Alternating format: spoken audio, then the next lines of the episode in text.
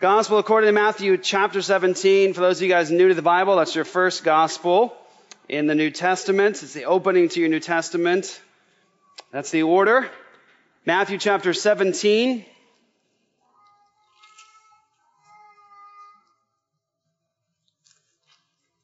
Verse 22. Matthew 17, verse 22. Hear now the words of the living and the true God. As they were gathering in Galilee, Jesus said to them, The Son of Man is about to be delivered into the hands of men, and they will kill him, and he will be raised on the third day. And they were greatly distressed. Thus far as the reading of God's holy word, let's pray. Father, we come before you as your church, Lord, confessing our need for you, our dependence upon you, God, your Spirit, to teach us, Lord, to open our eyes, to illuminate your word, God. Lord, I need you now to teach your people. I pray, Lord, that you would bless your people, that you would, Lord, grant to us eyes that see, hearts that are soft towards you, ears that hear. I pray, Lord, for this room before me. I pray, Lord, if there's anyone in here that does not truly know you as Savior and Lord, if they have not repented and believed in the gospel, that you would grant that today. And for those of us that do know you, that are in you, Lord Jesus, I pray that today we would grow more and more in love with, committed to, impassioned about what you've accomplished for us on the cross. I pray, Lord, that you would remove hardness of heart, indifference. And Lord, empower us once again by the simple message of your gospel, your life and death and resurrection. I pray that you'd get me out of the way, Lord, that you would teach your church, cause me to decrease, Christ to increase. In Jesus' name, amen. Matthew chapter 17, Gospel according to Matthew chapter 17. So we are now over halfway through uh, the Gospel according to Matthew getting through halfway. And it's a powerful section of scripture because if we back up just a bit to the beginning of this chapter, Matthew 17, verse 1, you'll see this majestic moment, this powerful moment that occurs in the life of the apostles. Just a few of them got to witness this, and they were told when they saw it not to mention it to anybody until after the ministry of Christ. And so they get to see just for a moment a crack, a split in the physical to see the true glory of their Messiah, the Son of Man, poured out before all of them. It was for them, of course, unexpected. They didn't know how to handle it. They are so blown away by this moment where they got to see really what they had been believing the whole time, who they had been walking with. The Creator Himself is now among them and just letting them see just a bit beyond the veil, behind the veil. And so, of course, we know the story. We did the message on it. Jesus brings them up to this mountain. Moses and Elijah, representing the law and the prophets, are with Jesus. They are talking, and a voice from the Father in heaven speaks to them because Peter's response, we have to be fair to him, is just to react quickly to well, I don't know, let's build something like something for him, Moses, the, uh, Elijah, the prophets, and then you, Jesus. Let's build this, something to remember this moment. This is so epic. It's so powerful. This moment. We've got to memorialize this. We've got to plant something in the ground with some roots so we'll never forget this moment and nobody else ever will either. And then the Father speaks from heaven directly to that notion. And the Father says, This is the Son of my love. This is the Son of my love, with whom I am well pleased. Listen to him. So the Father speaks in that moment directly to them about Jesus' place among the law and the prophets. This isn't God, of course, now diminishing the power and the privilege of the law and the prophets. This is God the Father speaking to us, to all of us throughout the ages, to his people about the primacy of Christ over all things. This is God's Son, His eternal Son, the Son of His love. This is the one in whom He is pleased. Moses and Elijah, as grand and amazing as their ministries were, as powerful as they were, as amazing as the revelation of God is through them, they're not like Jesus. They're not righteous like Jesus. They're not holy and blameless like Jesus. They are not the Son of Man, the expected Messiah. Jesus is the supreme revelation of the Father. And so they had just experienced this moment with Jesus, but it just, it wasn't isolated. It's not like they hadn't seen amazing things from Jesus. Just consider it. I think that to be honest, if we're honest with ourselves, I say this often, we, I think, become mellow headed sometimes as Christians when we read the Bible because there's so much spectacular there. I mean, Jesus, born of a virgin. Well, that doesn't happen very often, but we know that miracle, and so we become jaded to it. Just be honest with yourself. You do. You read the Bible, and you become jaded to all these glorious things. You just see it, and it becomes sort of common fare, normal, everyday, virgin birth. And it just, you know, doesn't take you like it ought to. Jesus and his miraculous life and ministry, his teaching, his wisdom, the glory of Jesus throughout his life, not just that moment of the transfiguration. It's what I'm saying is it's not like it was so hidden before. It was apparent as can be, but that moment of the transfiguration opened something up they had not quite understood or comprehended yet. But the ministry of Jesus is a ministry that's unparalleled in history, nothing like it. God walking among us. The Word became flesh. God tabernacled among us. He became like one of us. Jesus accepted in his self, he accepted all the limitations of humanity, but not letting go of the fact that he was God, but receiving and accepting all the limitations of humanity. Just consider it the infinite and the finite together as one. And in Jesus' life, there was hunger, there was betrayal, there were beatings, there was blood spilled, there were tears, there was pain, all of that in Jesus' life. Jesus walked among a fallen people. He hung out with them, he embraced them, and he touched them. I told you to study the ministry of the touch of Jesus. I encourage you to do that. Look at the ministry of the touch of Jesus. Jesus walks among sinful people. He touches them. He gives sight to blind people, hearing to deaf people. The lame walk. They stand up again. He can raise a little dead girl. He raises the dead. He raises his friend Lazarus. Jesus has a wisdom and a power that is unparalleled, unmatched in all of history. And his disciples are walking with him and they see this. They have these little moments with Jesus that I am willing to consider did not appropriately affect them. And I think it would be the same for maybe many of us. We just wouldn't comprehend it fully. Little moments where Jesus would say things to them about the future, and it would just became, I guess, in a word, common fare. It just sort of happens with Jesus. He tells people what they're thinking. It says in the text that Jesus, knowing their thoughts, answered them. Jesus knew what they were thinking. He would respond to them without them saying a word because he's God. He searches the mind. He knows everything. And Jesus has those moments where he knows what they're thinking and responds to it. Or Jesus says things with a wisdom that can only be divine. It can only have its embodiment ultimately in one. And that's the divine being of God. Only God can speak like that, understand like that. Jesus could completely trip up his enemies.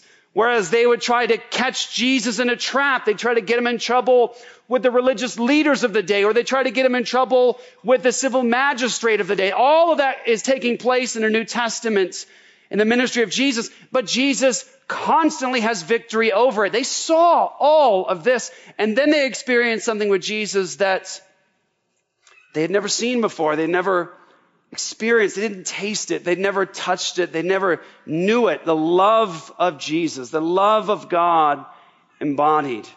You see it in the life of the ministry of Jesus and the apostles. Just consider for a moment, these guys are our heroes. Just, yeah, they are our heroes. Peter's, uh, we know that he sticks his foot in his mouth, but he's still a hero. He's still amazing, right? You see it in John, you see it in uh, you see in all of them, James, you see it in Andrew, all of them, they're heroes of the faith, but let's be honest with ourselves. They're broken, they're sinful, they are cowards at times, they're weak at times. And these are our giants, these are our heroes. go from the very beginning of the Bible, it's the same story. All of our heroes, constantly crash and burn, face plant constantly. Moses disobeys God. He's not even allowed into the promised land. There's, there's the guy who gives us the Ten Commandments. God moved mightily through him, but he does a complete face plant in his ministry. D- David, King David is a man what? After God's own heart, and he's also on record as a murderer and an adulterer. All of our heroes have their spots. They all got them. Abraham, he's got his spots. Name your hero and I will tell you their spots in the Bible. And yet Jesus has a consistency, a faithfulness, fidelity, a love that is unparalleled. And you can see that the disciples didn't know what to do with it at times. You see, the miracles of Jesus, even down to his prophecy, something they hadn't experienced before, where Jesus would tell them the future before it happened. And guess what the test was? perfect prophetic fulfillment or he's not Messiah. And Jesus just does it, normalizes the experience for them to where I don't think they fully grasp it. For example, just look in the text for a moment. Just the text that's before us right now, Matthew 17, go ahead and look there. Jesus says what? He says that a time has come where he is going to be delivered into the hands of men and they will kill him. And he'll be raised in the third day. You realize, of course, that's a prophecy. That's a prophecy. They, Jesus is telling them what the future is going to be. And they know, because these are law abiding Jews, they know the Torah, they know the law and the prophets, they know Deuteronomy 18, 18 through 20, or 20 through 22. The test of a prophet was if somebody comes, they speak in the name of the Lord, and the thing follows not, nor comes to pass, that is the word which the Lord has not spoken. The prophet has spoken that presumptuously, God says, you should not be afraid of him. One of the tests of a prophet is perfect prophetic fulfillment, meaning if somebody says, I'm from God, thus saith the Lord, this is going to happen. If it doesn't happen, I don't care how sweet they are. I don't care about their golden, uh, their golden rings, their white teeth, and their $65 million jets. It doesn't matter what the appearances are, Deuteronomy 13, 1 through 4, what the signs and wonders are, if they lead you after a different God, if they give you false prophecies, they are not from God. Why? Because God, the eternal God, is the sovereign. Only He declares the end from the beginning. Only God can tell you what the future is going to be because only the true and living God is the one who guides the universe. He's the one who wields history for his purposes and his glory. Only the true and living God can say, Romans 3, Romans 8, 28, all things work together for good for those who love God, those who are called according to his purpose because he's the sovereign God. That's why God can say with such boldness, if somebody has a false prophecy, they are not from me. I've said it often. If you want to take this book down, if you want to destroy all of Christianity, if you want to rock our world, then you find one false prophecy in this entire revelation of God. Because by God's own standard, He says He'll tell you the future before it happens and get it right every single time. And He doesn't just say that. He says something else. He says that He can tell you the past and why it happened the way that it did. More on that in just a minute. But the point I'm making here about this particular section is that Jesus in this section, when he says the Son of Man is going to be delivered, killed, and then raised in the third day, right after this, we're going to pick it up soon, Jesus has a moment about the temple tax with Peter. Now we're going to dig into that text later, but I just want to make one point here. There's two prophecies right here in the space of Matthew 17, 22 through the end of the chapter. The second prophecy on the heels of I'm going to die and rise again is a prophecy where Peter is told to go down, to cast a hook into the sea, to catch the first fish that comes up, and when you open its mouth, you'll find a shekel. Take that and give it to them for me and yourself. What? You see I'm saying? It's almost like, it's almost like playful for Jesus. He has these grand prophecies, earth shattering prophecies, literally worldview shifting prophecies about himself, about the future, about the temple, about that generation, about his death, about resurrection, about Peter's um, abandonment, about Judas's betrayal. You just there's it just goes and goes, and then there's just the normal things where Jesus will go, "All right, here's the lesson about the temple tax. Um, you're actually free, and uh, that's why you're not supposed to really be there with that. But I tell you what, just so we don't offend, go ahead and go down to the sea and then catch a fish, and inside the fish's mouth you're going to find the money. Okay, go ahead and do that. And Peter's goes down there and just casts the line, and there's a fish, and it's the money's in the fish's mouth. Is he? Is Jesus? Jesus? That's why I think God has such an amazing sense of humor because that's just silly. That's just Jesus could have said like, check your pocket, right? Or look in your bag. But he's like, go catch a fish. It's going to be in the fish's mouth in the fish's mouth. I mean, it's just incredible what Jesus does, but he gives those prophecies and they're just normal and it happens. And you just have to know this. You just have to understand this that the veracity of whether or not Jesus is a prophet from God is built upon perfect prophetic fulfillment at least.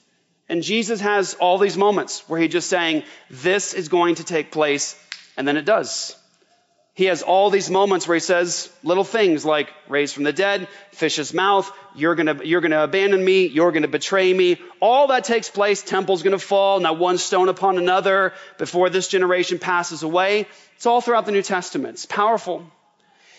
It's powerful. But here's what I wanted to hone in on just for the moment in terms of let's not miss this awesome moment as a church to actually unpack the glory of this text. Jesus uses a very important, he uses some very important words here. He says, the Son of Man is about to be delivered into the hands of men. Let's just hang there for a second. The Son of Man. We've talked about this recently, right? This is Jesus' favorite title that he uses for himself, the Son of Man. Now, we like to think of Jesus as Christ. We say Jesus Christ, like that's his surname, right? Jesus, last name Christ, right?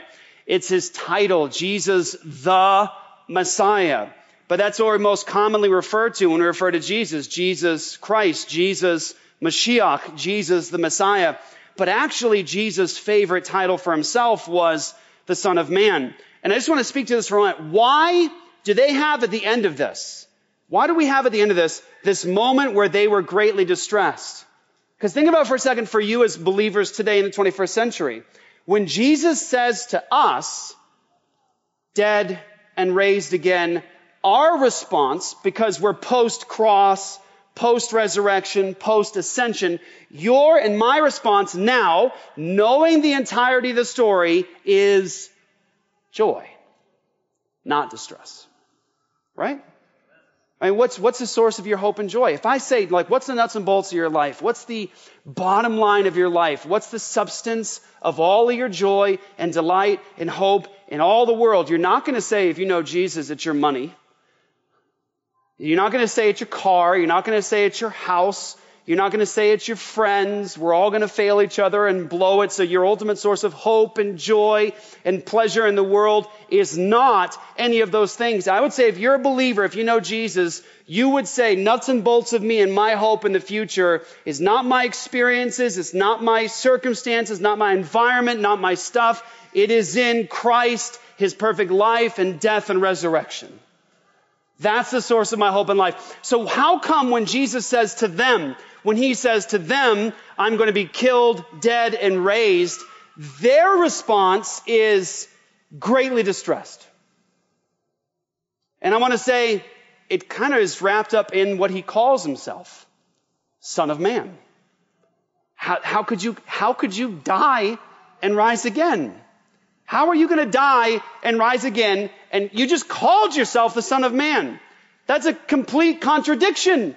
It makes no sense. And you might be thinking as Christians today in the 21st century, knowing Jesus, well, what do you mean it makes no sense? Trust me, to them, it's incomprehensible in that moment with their understanding that the Son of Man would be killed and raised again. Not, watch, not because their scriptures didn't teach it. It did, and I'm going to show you that it did, but because of what they understood Son of Man to mean. Daniel 7, 13 through 14. This is what they understood Son of Man to mean about 600 years before Jesus. This is penned, scribed, or scribbled. This is what it meant. Daniel, I was looking in the night visions, and behold, one like a Son of Man was coming on the clouds of heaven, and he came where? Up to the Ancient of Days. The Son of Man comes up to the Ancient of Days. And it says in the text, every Jew had their hope based in this. To him was given dominion, glory, and a kingdom, that all the peoples, nations, and men of every language might serve him. His dominion is an everlasting dominion which will not pass away, and his kingdom is one which will not be destroyed. Now that's what they knew. Our hope is wrapped up in Mashiach. We know it. Genesis 3, the woman's seed is going to crush the head of the serpent, right? Genesis 49, 10, Shiloh is coming, and to him will be the obedience of the nations. All the nations are going to obey him. Abraham, the father of our faith, God promised him that he's going to have descendants as numerous as the stars. And now here comes the one they know is the Son of Man. They know it, and they just got a little peek. They got a small sample. They got the physical world open for a second, and all of this glory pours right through. They saw it, and now after seeing that glory, you have to imagine in that moment they had to be so excited. Now I see it. Jesus is so lowly and humble, and we don't have any money in this ministry. We got nothing. How are we going to take over the world with the kingdom of the Messiah? How's he going to save the nations and all the nations obey him How's he going to destroy all the works of the enemy? And then they go, the transfiguration. I know who I'm actually dealing with. And their hope must have just been spilling over in that second because they see the majesty of Jesus. They go, now I get it. This is the ruler of the world. This is the one that's going to fix everything. He's going to go as far as the curse is found and he's going to renew and redeem and restore. And Jesus goes, the son of man's going to be killed He's going to die. He's going to raise after the third day. And they're thinking, how? Does any of this make any sense? You're going to die? You're, you're going to die. Like, really die? And they probably, they had these moments where they're like, is, is he talking about like some kind of spiritual death? Right? Is, is he speaking in a metaphor? Is he, is, he, is he using an allegory of some sense? What's Jesus doing? Is there something, is there like a higher spiritual truth here? He's going to be killed and raised again. And they're starting to get it now. He's, he's serious. He's serious. He's going to be killed. How is this going to change everything? How is God going to bring light to darkness? How is every single family of the earth going to come back and be restored to relationship with God? How's it going to happen if the Son of Man dies? And by the way, quick question. If the Son of Man dies, then what's the whole story of the Son of Man being given a kingdom and dominion and authority and all that stuff? How does that work out? So you have to understand the pinch in the moment for the disciples is that they cannot begin to comprehend this. They can't begin to comprehend it. And proof that they cannot begin to comprehend it is right here in the text. Watch. Go with me. Matthew 17. He says, killed raised again from the dead, greatly distressed. Just back it up a little bit. Go to Matthew 16, one chapter before. We've already got another moment now. A conflict where the disciples are hearing about Jesus, the Son of Man, the Messiah, who's going to save. They know this. But now all of a sudden Jesus is revealing to them, he's showing to his disciples that he must go to Jerusalem and suffer many things from the elders. Matthew 16, 21. Here's the moment before Jesus told them, and they were distressed. It says in 21, 1621. From that time, Jesus began to show his disciples that he must go to Jerusalem and suffer many things from the elders and chief priests and scribes and be killed, and on the third day be raised. And Peter took him aside and began to rebuke him, saying, Far be it from you, Lord, this shall never happen to you. But he turned and said to Peter, Get behind me, Satan. You're a hindrance to me, for you're not setting your mind, here it is, on the things of God, but on the things of man. I'll just pause for a second. There has to be some lesson here for all of us, me, all of us.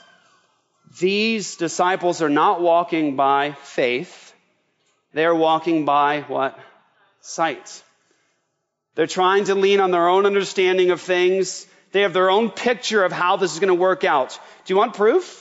Proof that they have their own picture of how this is going to work out is when Jesus is, is being betrayed now and all these guards show up and they're gonna, they're gonna capture now their Messiah. They're gonna capture the King of the world, the Savior of the world, the Lord of glory. They're gonna grab hold of him now. Jesus already told them, I'm gonna go there. They're gonna take me. They're gonna kill me. I'm gonna rise again. And in that moment, they show up just like Jesus said.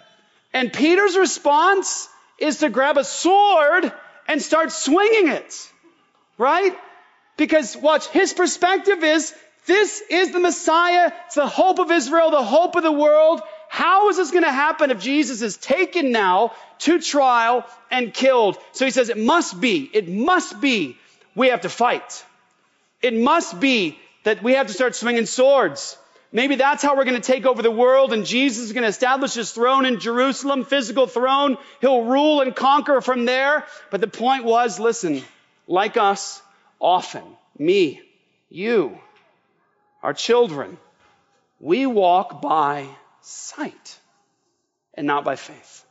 It's not as though God didn't tell them. He did over and over and over again. Jesus is not letting this thing come and hit him upside the head and surprise them. He keeps telling them, We're going to Jerusalem. The elders, the scribes, they're going to take me. They're going to kill me. I'm going to die and rise again.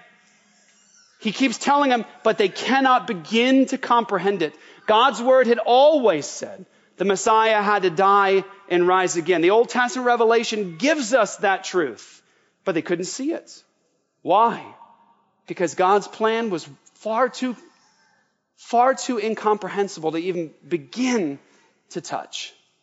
What they know from the Old Testament? It's God. He's coming. Isaiah 9, 6 through 7. Micah 5, 2, God's coming to save us. Virgin born to Bethlehem. That he was going to be sinless. That he was going to die for our sins. That he was going to rise from the dead. That he would take all the nations and bring them back to God. His kingdom would be like a stone that became a huge mountain. It'd be progressive growth into the world. They knew all that. They saw that story, but you know what they missed? They missed the part of the story by which God makes all of it possible redemption, forgiveness, Jesus taking upon himself the death and the curse that we deserve. This is why, of course, Jesus says to Peter in such a very strong rebuke, Get behind me, Satan. Why? Because if you got, if you gut the death and resurrection of Jesus, from the Christian story, there is no Christian story. There is no Christian story. And I want to say this there's no hope for the world. And if Jesus isn't who he says he was, and he didn't die and he didn't rise from the dead, then I say eat, drink, and be merry, for tomorrow we die. Because without Christ as the foundation of everything, we've got nothing. That is the truth before God. And that's why we have to understand this moment where they're greatly distressed. Their own confusion is because they are unwilling to see that God has said something is the case and they won't simply trust it and believe it because they're walking by sight and not by faith. They're trying to live according to their own understanding. How, listen, how can God himself die? Because he takes on flesh because he takes upon himself the limitations of humanity. Philippians chapter 2. Have this mind in yourselves. There was also in Christ Jesus, who was in the very form of God, did not consider equality with God the Father something to be grasped or held onto, but he emptied himself and he became obedient. He took upon himself the form of a servant and became obedient even unto death. God condescending, taking on the finite to share in our sufferings, to receive in his own body the penalty that we deserve. This is so far beyond any human being's capability to come up with. Do you understand? I'm going to say this, it's so important that pagan religions in the world have nothing on the biblical message. Do you understand that there's no story in history that parallels the Christian message? There's nothing even kind of similar to it. The eternal, only God, condescending, taking on flesh to live the life that his people have failed, to die a death that they deserve, and rising again from the dead. God chasing the sinners to pay what they cannot pay, to do what they can't do, to receive in himself what they actually ought to have. There is nothing in history like that. This message is fully incomprehensible, but it is apprehendable. The Bible teaches this story. God himself coming to die for his people in the person of Christ. I want to say just for a moment more on this issue of prophecy. The Son of Man is about to be delivered into the hands of men. The Son of Man is about to be delivered into the hands of men, and they'll kill him, and he'll be raised on the third day. Remember, I said at the beginning, I said we often get mellow headed? Do you understand that Jesus just predicted his own death and resurrection? Do you understand that all of us are going to die? Every one of us is going to face that grave. We're going to go into the grave. And not any one of us has the ability to say, I'm going to raise myself on the third day. Nobody can. And nobody else in history ever can or ever will. Only God himself has the power over life and death. And Jesus actually says to people in his day that they had no authority over his body, no authority over his life. He said that you destroy this temple, Jesus says, and in three days I will raise it up again. We become mellow headed. Jesus just said they're going to kill him and he'll raise again on the third day. He has power over our greatest enemy, death, the thing that hurts us the most, the thing that causes our minds to focus. It's the truth, right? Many of you guys have been here for a very long time. And many of you have suffered along with us through death in our own church family. Some of the most horrible experiences in our past, but from my perspective, some of the most glorious and sweet and intimate moments of my life. That's the truth. And you know there's something about death that causes all of us to wake up a bit, right? It causes us to wake up just for a moment to think about what's really true, what really matters, because all of us recognize that we like to hide this truth from ourselves constantly. We like to stay away from it as much as possible, that we're all going to die. I mentioned before to some of you that there are times where I actually, if I get a moment, I, I will go to a, a cemetery, I'll go to a graveyard. Uh, some of you will probably think this is weird, but I have a reason for it. I'll go to a graveyard and I'll stop, maybe get out and just sit there for a minute and look around. And I do that to try to get back to reality for a minute. I do that to refresh my mind that I am finite and I'm going to die. And every one of us is destined to go into the ground. All of us have that enemy that we cannot conquer in ourselves. But here's Jesus, the Son of Man, saying this. He has the words he just speaks it. He tells them, I'm going to go. They're going to kill me, be buried, and then I'm going to rise again from the dead. I'm going to have victory over death. Watch me. Watch this. And they're distressed. But that's where the glory of the Messiah is. Because in that death, he purchases for himself men and women and children from every tribe, people, tongue, language Jesus redeems through that death and resurrection. But here's the powerful thing that sort of hovers over it is this is prophecy. He's telling them what's going to happen. He has, again, like I said at the beginning, many prophecies. His prophecy about that generation not passing away until the temple was destroyed. Prophecies of his death and, re- and resurrection. Prophecy of Simon Peter's betrayal. Prophecy of Judas's betrayal even down, I said, like I said, to the little things of Peter and the temple tax. But compare that, and we could have gone all day on this, but I don't want to belabor the point, but just to share with you some examples. Joseph Smith, many of you guys know we have a ministry and a heart for the Latter day Saints, a deep love for them, and a desire to see them come to know the true Christ and experience the freedom that's in Jesus. A couple examples Joseph Smith claimed to be a prophet from God, and he claimed to be a prophet from the God of the Bible. As a matter of fact, when Mormon missionaries show up to your door today, they show up with a King James Version of the Bible and the Book of Mormon. They claim to be part of God's story and history. But Joseph Smith has to face the t- same test that Jesus has to face, which is perfect prophetic fulfillment. One false prophecy means you are not from the living God. Because God's word in the Old Testament, read Isaiah chapters 40 through 46, he mocks the idols of men and the false gods of men. He actually challenges them. He says, challenge, try this. Tell me the future before it happens. And tell me the past and why it happened the way it did. See, watch, only the living God can do that. Can tell you the future before it happens because he controls it, and this is powerful. He can tell you why things happen in the past the way they did because, watch, there is no such thing as purposelessness in this universe. God controls everything for his glory and the good of his people.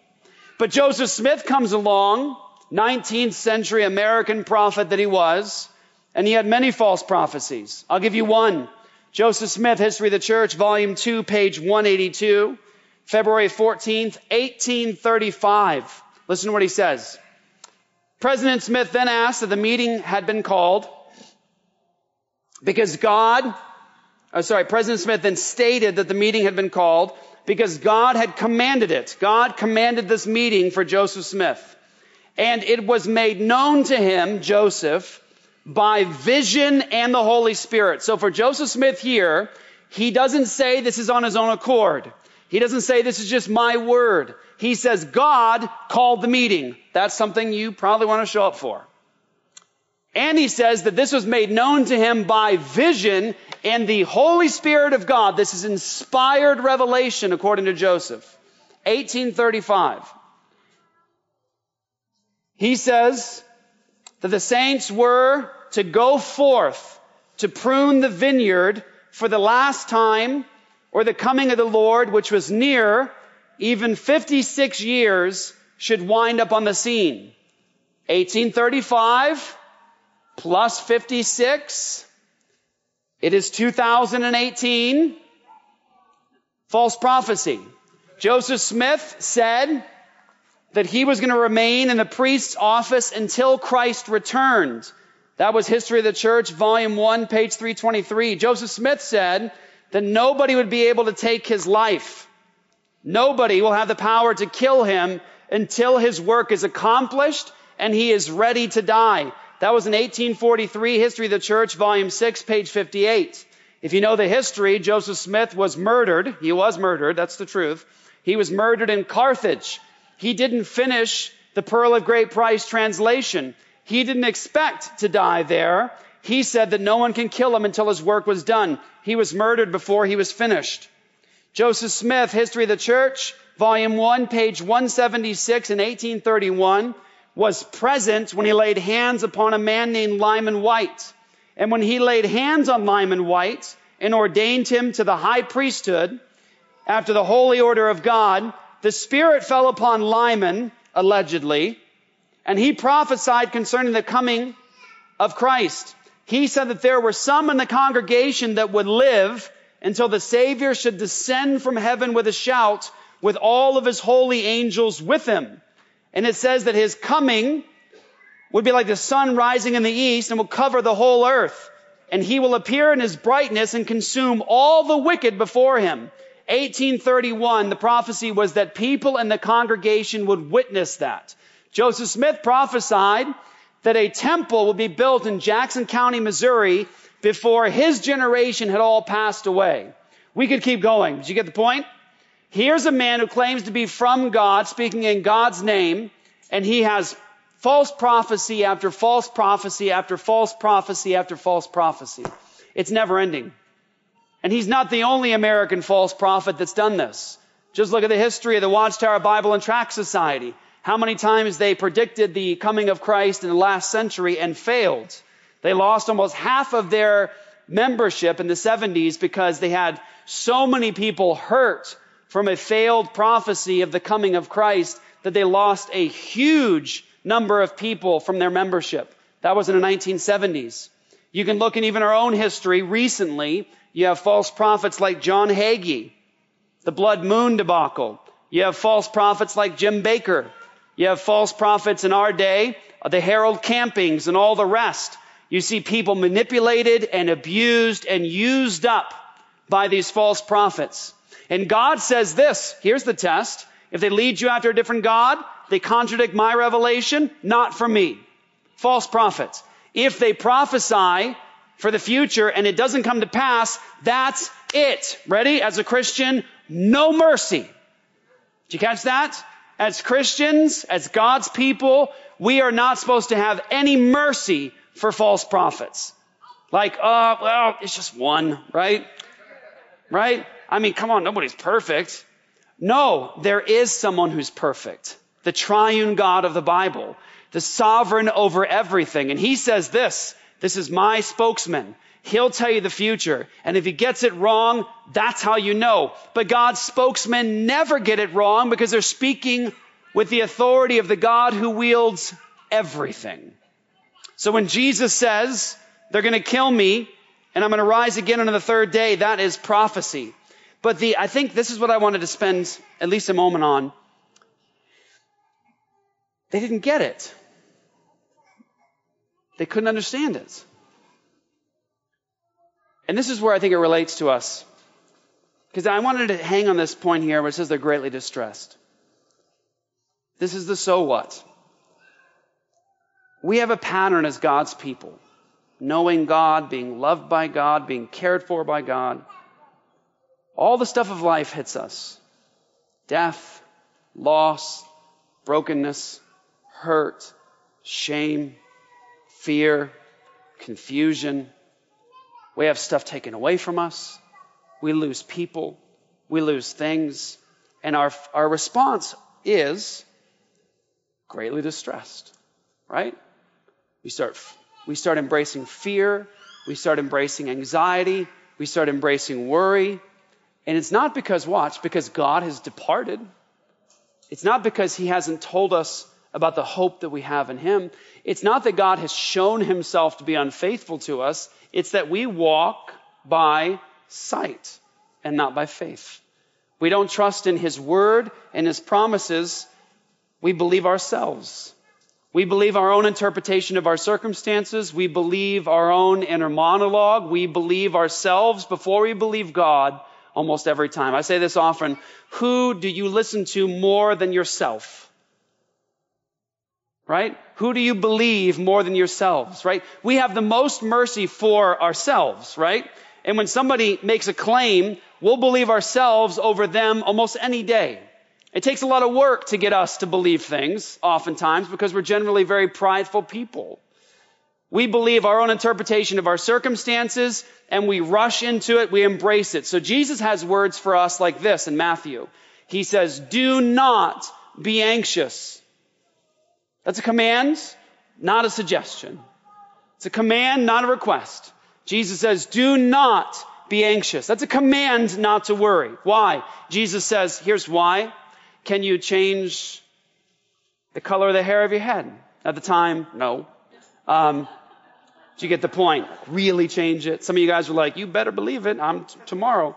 Um, not like that kind of changing. Or Jesus says things like, can you add a single hour to your life by your worry? And the answer to Jesus when he says that is no. And he says, why? You say, because that's your job. Because you control that. Nobody else does. And Jesus says, so do not be anxious. Do not worry. God clothes the grass of the field. There's not a sparrow that falls from a branch without your father's knowledge, and you're of much more value than the sparrows. The point is that all of us are like the disciples in that we believe our circumstances and we look at the pain and the pressure and the hurt and we just embrace that rather than simply resting on what he says over against our own interpretation and our own feelings. And I want to say that the place of peace for us as believers is to start being defiant about our interpretations, about our feelings, and to, as believers, fall on our faces before God on His promises rather than believing our own monologue, our own interpretation of our experiences and our own circumstances. Just consider for a moment. Just think as, as, as believing adults here. The kids may not understand this as well, but as believing adults, how many times have you faced a crisis, a circumstance that seemed horrible, awful, broken? It hurt so bad, it kept you up all night. Kept you up all night. You were on your knees in prayer. Or how many times have you had as a believer a conflict with a brother or sister in Christ and it kept you up? You lost sleep over it, right? And you're just, you're spinning in, in your bed. You're just laying there on your pillow and you're thinking about what, what they might be thinking or what did they, what do they mean? Did they mean this when they said that? Are they trying to hurt me? And you're just spinning and spinning and spinning and you're not trusting. In whatever circumstance you're in, you're stressing and anxious and distressed, greatly distressed because you're walking by sight, the circumstances, your interpretation, your feeling, right? Whatever you may be in, you're so wrapped up in what you see that you're not trusting in what God actually says. That's not your anchor. It's a pattern for believers. But I want to say this is not a pattern that we ought to just embrace and say, that's just the way we are. We're fallible. We're finite. We blow it. This is our plight. We're always going to be greatly distressed because we walk by sight and not by faith. Now the point is, is all these things happen, God says in His Word, as examples, so that we would be sanctified, so that we would learn from it, so that we would grow up into Christ, be conformed to His image. Here's a moment, watch, back to the beginning of the message. The difference between positions. Believers today in this room hear Jesus say, I'm going to die and rise again, and we rejoice. We have songs up here that we sing about that truth. We put songs up about it, that he died and he rose again. We're over here praising God, delighting in God on our faces with tears because he died, was killed, rose again from the dead. And they're saying to the same message, no. How could it be? Why? Because from our perspective now on the other side of the cross and the resurrection and the ascension, we know what God did. We know what it meant. We know the love of God poured out in Christ on that cross. We know what it meant for Jesus to go to that cross.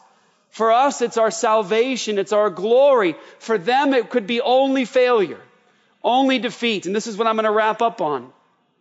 Go to 1 Corinthians because this is the essence of the gospel. 1 Corinthians chapter 1. How come God chose? How come God chose something so broken, so seemingly wicked on the cross, what was happening to Jesus, him being brutalized? Why did God do that? Look up here for one second. I want to just make sure you're all hearing me on this. This is important.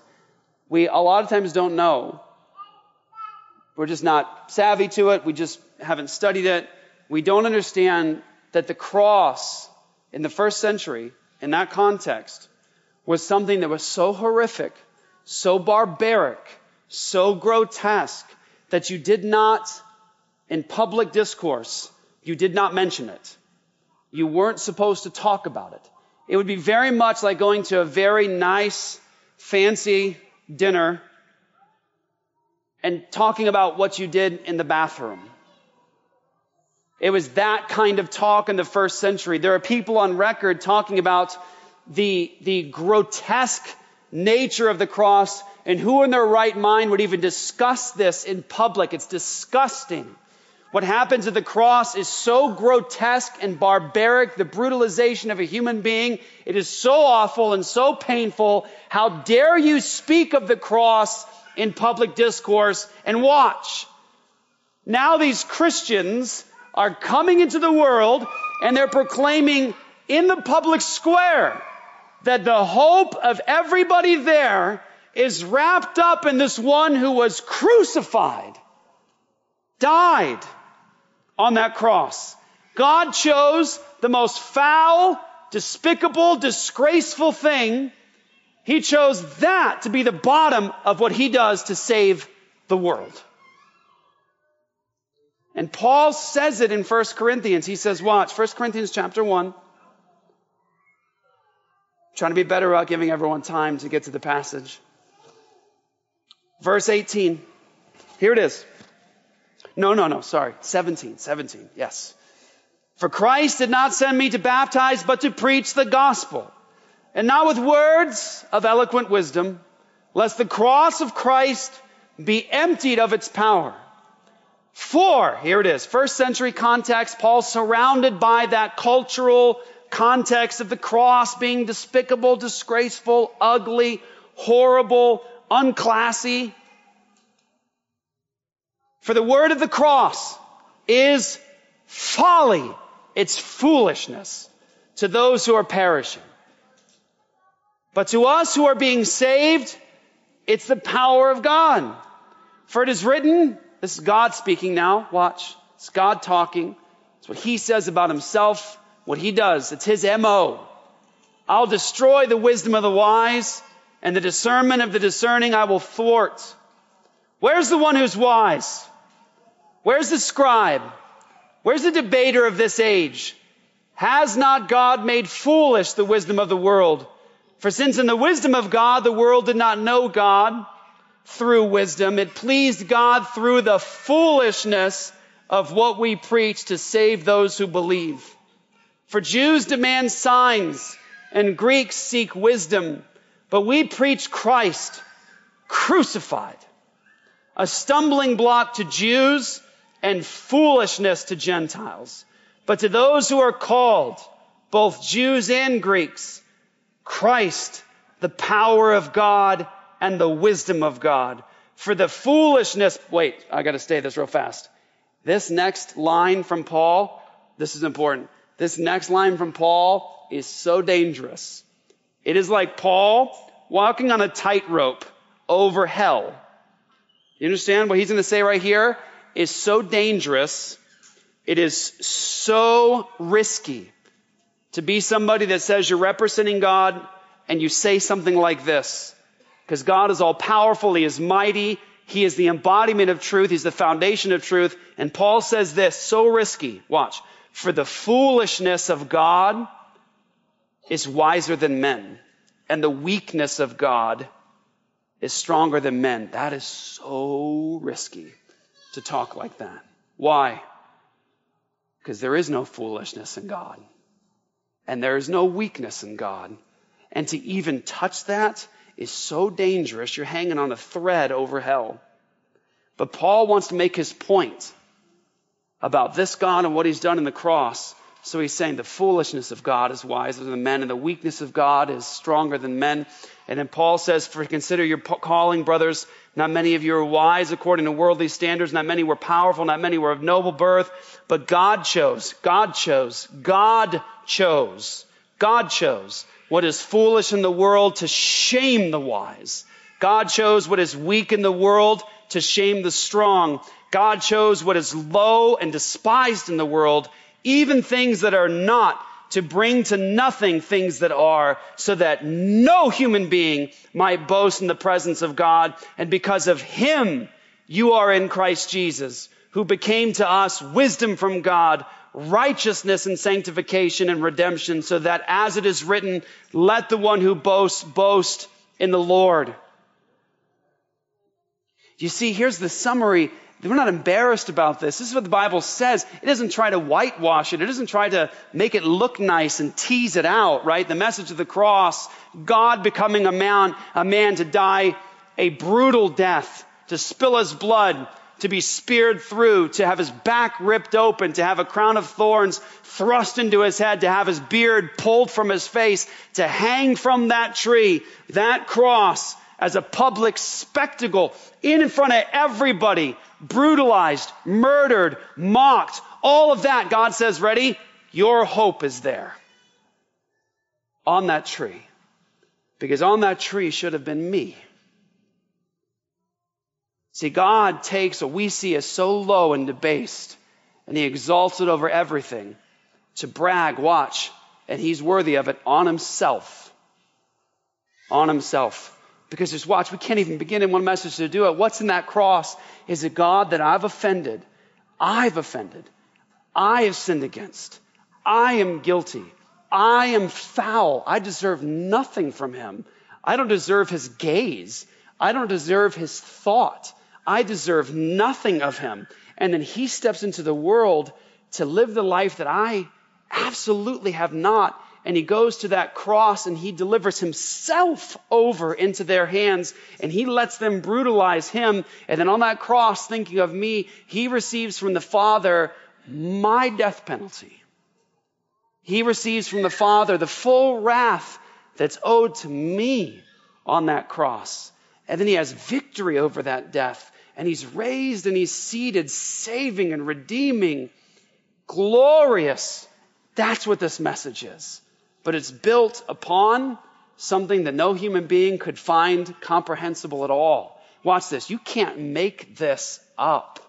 Who tells the world that their entire hope is resting in a Palestinian Jew crucified as a common criminal 2,000 years ago? That sounds asinine. It sounds stupid. It sounds foolish, but it is the very power of God to those that he is saving. This Palestinian Jew 2,000 years ago, crucified as a common criminal, he in fact is ready. He's the ruler of the entire world. Nobody can thwart his purposes. He's the glorious one. He's the almighty one. And he's the one that puts every enemy under his feet as a footstool. Nobody is mightier than him. Nobody more wise. Nobody more eloquent. Nobody more powerful. He is the ultimate. And he's the very pinnacle of what it means to love. This is the final word. They didn't get it. They were greatly distressed, killed, buried, raised from the dead. They didn't get it that the greatest act of love that they would ever experience from now on into eternity, they'll never come across a love that's greater than that. For those of us that know Jesus and his love today, we hear the message of his death and resurrection and it brings us joy and delight. They heard it and were greatly distressed. And I want to say, here's the thing, because on this side of the cross, all of us see the event for what it was. We see him for who he is and we embrace it as love and salvation and redemption because on this point, now we're walking by faith in what God defined it as and not by sight. So the question, as always in a message like this, is what do you do with Jesus? As a Christian, Oh, uh, here, watch. Oh, I got to just say this. Some of you guys right now, because you know how this works, right? Get to the end of the gospel message. If you're from an independent, fundamentalist, separated Baptist church, this is the part where everyone's, I say, all right, everyone, all heads bowed, all eyes closed, right? And we start asking people to raise their hands up. You know the pattern, right? So you respond to this sort of as a Christian. Like this is the part where Jeff says, you need to turn to Christ and you need to trust in Him. But you're a believer and you're not maybe embracing in this little moment confession and repentance yourself. How we treat the cross of Christ and his resurrection, we treat it as times, at times as believers with indifference. We hear it so much, we know it so well, we think, I'm past that truth. Give me the next thing. Do you understand that this is the source? It's the hub. It's the bottom line. It's the main thing his death, his resurrection. It's everything. It's everything. And you can't check out in this moment as a believer as I call people to come to Christ in true faith and salvation to be joined to Him. You can't check out and say, oh, that's for the person next to me. I'm saying this is a moment where you have to check your own heart and say, has my heart become hard to this glorious truth? Have I not fully embraced the glory of the cross? Have I found myself in this moment so consumed with earthly things and conflicts and bitterness and gossip and all the pain and all the hurt that the cross of Christ and the glory of God's love has been missed by me all this week. I allowed conflict in my relationships, failures amongst other believers. I've allowed pain and circumstances and finances and death and loss. I've allowed all those things to cause me to miss the love that I have in God and Jesus.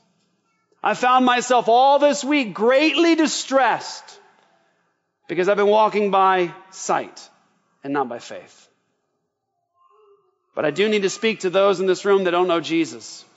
You heard once again, maybe this wasn't your first time, you heard once again about the cross of Jesus and his resurrection. What are you going to do with that knowledge now? You realize you're being in this room today, if you don't know Jesus, you're being in this room today and hearing this message was God's love to you.